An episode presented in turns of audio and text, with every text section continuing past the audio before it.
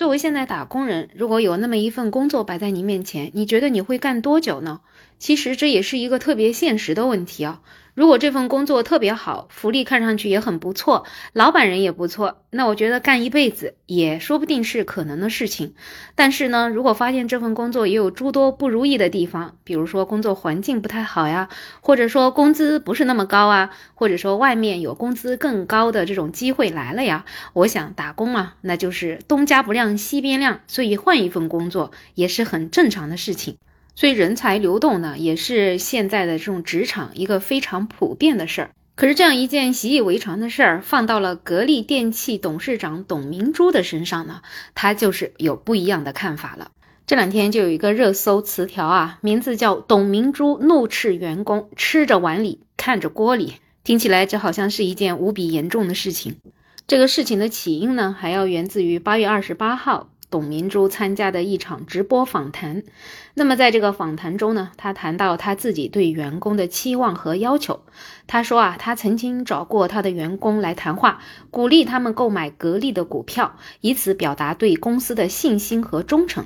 可是呢，他竟然发现啊，有一些员工认为买股票并没有什么用，也许过两年就离开了；还有一些员工买了股票呢，想着是赚一笔之后就离职了。那么对于这样的员工，董明珠表示呢，绝对不会允许他们继续留在格力。他说，有的人吃着碗里还看着锅里，我绝对不会允许他在格力待下去。那么董明珠为什么一定要让员工来买股票嘛？他是不是为了想让员工来分享公司的利润呢？或许还是有其他的目的呢？根据他在自己的访谈中的解释啊，他认为员工买股票并不是为了赚钱，而是为了表达对公司的信心和忠诚。他自己也是从一个普通员工做起来的，他从来没有想过要离开格力，他把格力当成自己的家，所以呢，他希望员工也能够像他一样，把格力当成自己的家，把股票当成自己的财富。他不希望有人在格力只是为了混日子，或者为了赚一点钱就走人。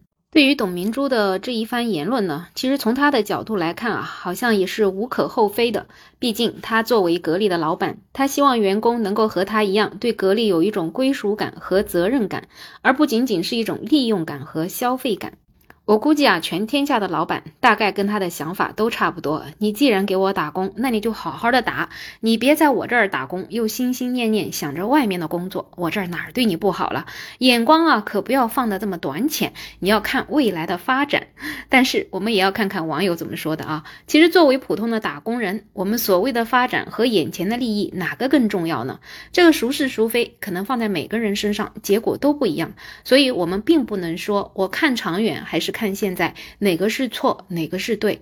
如果我现在家庭条件不好，我只能看眼前。如果我把眼前看好了，我的未来根本就不知道在哪里。毕竟员工头顶着一个家庭，还有房贷，他还要一天三餐，要过日子。所以你光靠画大饼看他的未来，其实并不能解决大家眼前的问题。所以啊，与其这些老板们要去质疑这些员工们，好像是没有这种忠诚度，好像要吃着碗里望着锅里，倒还不如想一想如何把自己的公司变成员工离不开的公司呢？所以呢，对于董明珠来讲，她作为一个企业家，她有现在这样的经营方式和她的管理风格，她当然也有权利要求自己的员工要去符合自己的期望和要求。但是呢，作为员工，也并不是每一个人都一定必须要去满足你的期望和要求。其实这个啊，是一个大家双向选择的问题。其实作为企业的老板也好，其实更多的还是要去站在员工的角度看待问题吧。